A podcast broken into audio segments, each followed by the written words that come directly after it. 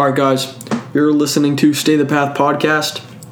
If you're listening to this on Spotify, Anchor, Google Podcasts, or the number of other platforms that this is on currently, then this is going to be episode three, a discussion on Alexander, Hannibal, and Caesar. But, guys, in actuality, this is episode one, and I'll explain real quick. So, I recorded what you're about to hear with a buddy Nick a while back, and at the time we were both we both read a book called Masters of Command, which are which was a book comparing Alexander, Hannibal, and Julius Caesar, and I was talking about um, talking about that book on my Instagram.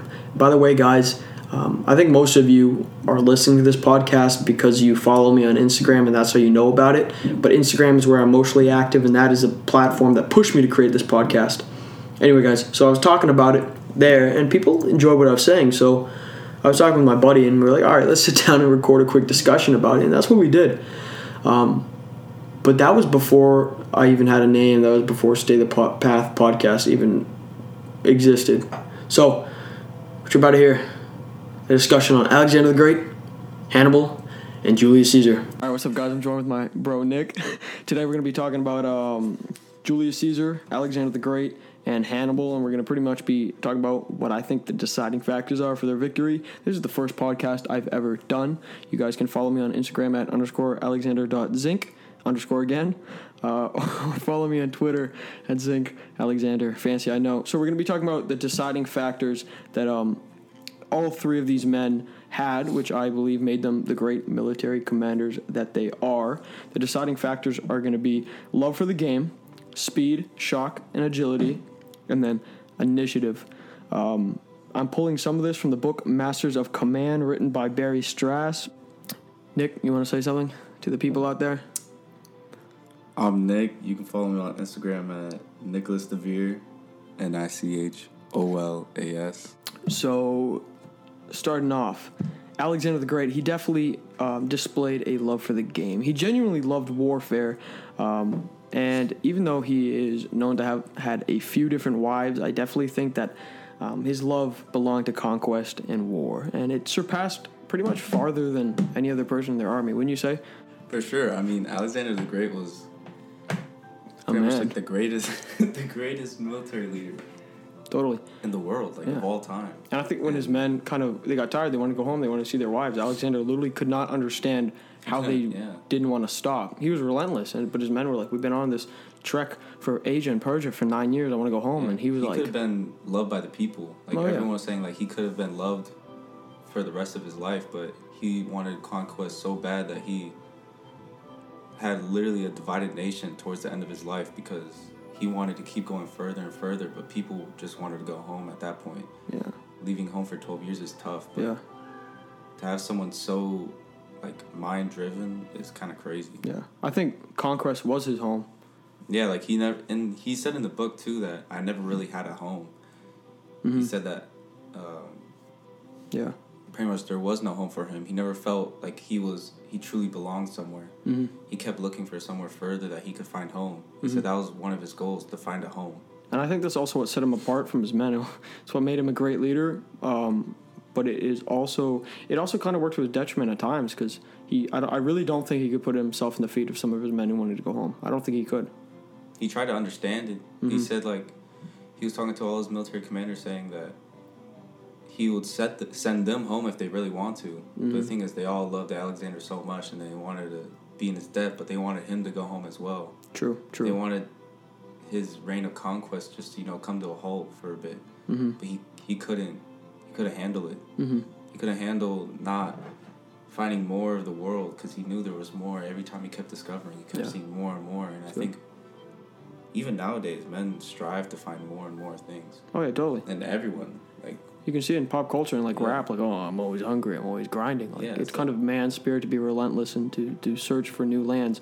Obviously, no one has done what Alexander has done, no, um, conquered no that much land. Been able to like discover no. half the world all he, by yourself. He took it to a whole, a whole different level. Well, that's why his name is the Great. No one ever been called the Great. the Great Man. All right, so obviously love for the game. He had a love for warfare, and that's what made him excel as a leader. Number two, speed, shock, and agility. Hannibal. Hannibal is the superior general in Carthage. He used shock and speed to his advantage, but he lacked the infrastructure and sustainment needed to carry out his war against Rome. He was good at requiring victories, but not great at using them to his advantage. He could have attempted to sack Rome, but he just chose not to. Exactly. So, pretty much, when Hannibal marched his army over the mountains, over the Alps, Rome was like, What are you doing? All of a sudden, they had Carthage kind of in their backyard. And up until then, they didn't really see Carthage necessarily as a threat. More, They kind of just pushed Carthage around, and Carthage was kind of tired of them. Um, so, Hannibal definitely used his agility to get his troops over the mountains, which surprised um, and underlined shock, shocked the Roman Empire. He won a few good victories, um, but he could have he could have sacked Rome. He had the opportunity to sack Rome. Um, the the road to Rome um, was about a, probably a four week march for his army. Um, sieging the walls of Rome probably would have taken a few months. Um, but the reason why he didn't was because it, it was once said that he was very good at gaining victories, but he wasn't really good at using those victories. So in another way, he would win a major battle, and then he would kind of just stop. Um, but that was bad for, for Carthage because they didn't have the supplies and the constant flow of money and reinforcements because Carthage is not as rich as Roman, whereas Rome had multiple naval depots, multiple they had the whole city of Rome, which is treasury was immense. They kind of had endless funds, so Rome could afford taking breaks, weeks, months off of the trek um, of defending their homeland, whereas Carthage couldn't. So at the very beginning, Carthage um, recognize that hey, if we're gonna win, if we're gonna beat Rome, we got to do it fast because we don't have enough money, we don't have enough people, we don't have enough resources to uh, fight a long battle. And I think at the very beginning, Hannibal understood that and he acted with that swiftness, and it worked. It scared Rome. Um, but uh, when he had the when Hannibal was given the opportunity to possibly sack Rome, he decided not to. And I think that was really what led him to not being able to defeat the Romans. Um, he ran out of resources. He kind of ran out of well, he ran out of momentum, um, which is pretty much the the unfortunate part for Hannibal. But that doesn't mean he's a horrible leader. He's probably one of the greatest military minds out there of all times. Um, so speed, shock, and agility. Um, very was very successful for Hannibal in the beginning. Um, unfortunately, he just wasn't able to keep that up. All right. He lacked, I think, one thing, which was Alexander if you read his book, you would understand. He said that you can't lack hesitation. I think he hesitated. Mm-hmm. That's true. Sacking Rome. He did. If he didn't hesitate and said, "We're gonna go mm-hmm. all out against Rome," totally. He may have had a chance, but he never knew. No, he, if you don't. Exactly. You can't hesitate. You can't hesitate. Um, I think. Well, sometimes in war, there's times when you have to uh, kind of take a step back and either either let the enemy come to you or let time play out. But there is a difference between being patient and hesitating. Um, Alexander never hesitated. However, he was patient. Hannibal did hesitate. You're right, um, and that that didn't work out well for him. He should have seized should have seized the day, the moment. he didn't. He didn't. I guess go forward to what he was planning on doing. Exactly. He was. I think he was scared in some aspects because mm-hmm. who wouldn't be scared of conquering Rome, which was the strongest empire in the world at that time. Yep. And if you can't, I guess, I guess it applies to real life right now. Like if you hesitate, sometimes you never get the chance of yeah. experiencing yeah. what could happen. And Hannibal could have been going down as Hannibal the Great, but yeah, unfortunately, not. he did go down as probably one of the greatest generals of all times. Unfortunately, technically, he was a losing general. Yeah, but you're right that was a good point. Never hesitate. Um, and I think I think it was recorded. Well, I guess historians kind of disagree on this, but later in his life, um, he talked about how he regretted not taking the opportunity to sack Rome when he had when it was given to him. Um, so he probably realized down the road, shoot, should have should have taken the initiative. Exactly. All right. Well, actually, perfect segue into number three, which is a deciding factor of initiative. Um, using Caesar as this example. So, Caesar and Pompey were obviously very uh, egotistical people. Both of them wanted almost absolute power. Pompey probably would have shared some of it with the, the, the Senate, um, but I think setting out from the beginning, Julius Caesar wanted absolute power. He knew that he being consul wasn't enough. He wanted to be a dictator. But regardless of that, both men were super egotistical. Um, and both of their armies more or less loved them as their leader. I would say Caesar's army was a little bit more loyal to him um, because they were together when, when they're conquering Gaul. Um, whereas Pompey's troops might have been more loyal to him because of money. But either way, both Pompey and Caesar told their men that they were fighting for Rome, so there was that kind of patriotic ideal.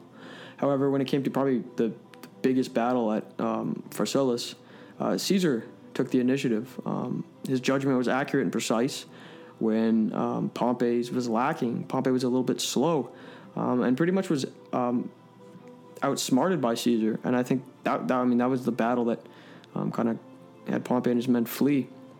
Caesar took the initiative. He saw a weakness in his enemy, which is a good leader exploits that weakness. Pompey was very smart in the same sense. He also exploited Caesar's weaknesses, Yeah. but not to the extreme of Caesar. Caesar was very fast about it. It was very. Uh, I guess Pompey was also considered one of the greatest generals in Rome, but Yeah, he was.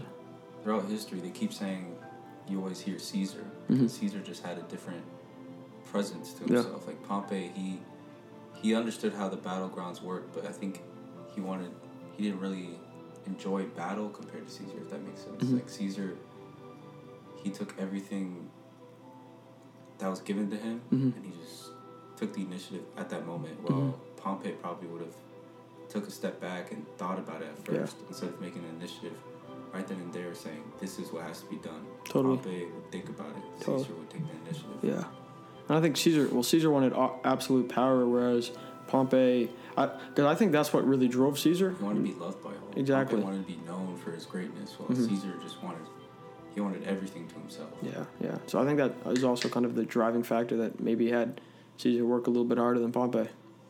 All right. Well, anyway, guys, hopefully this was somewhat interesting to you.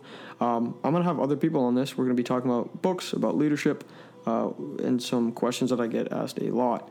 Uh, however, this was just a short kind of um, uh, short little talk about a comparison between Alexander the Great, Hannibal, and of course Julius Caesar, and the def- deciding factors of what made them great. The love of the game, love of warfare for Alexander the Great, speed, shock, and agility, and how Hannibal used that to his benefit, and of course, initiative, how Caesar owned the battlefield at Pharsalus. Once again, guys, you can follow me on Instagram at underscore alex.zinc underscore again, or at zinc alexander on Twitter. Uh, Nick, closing statements.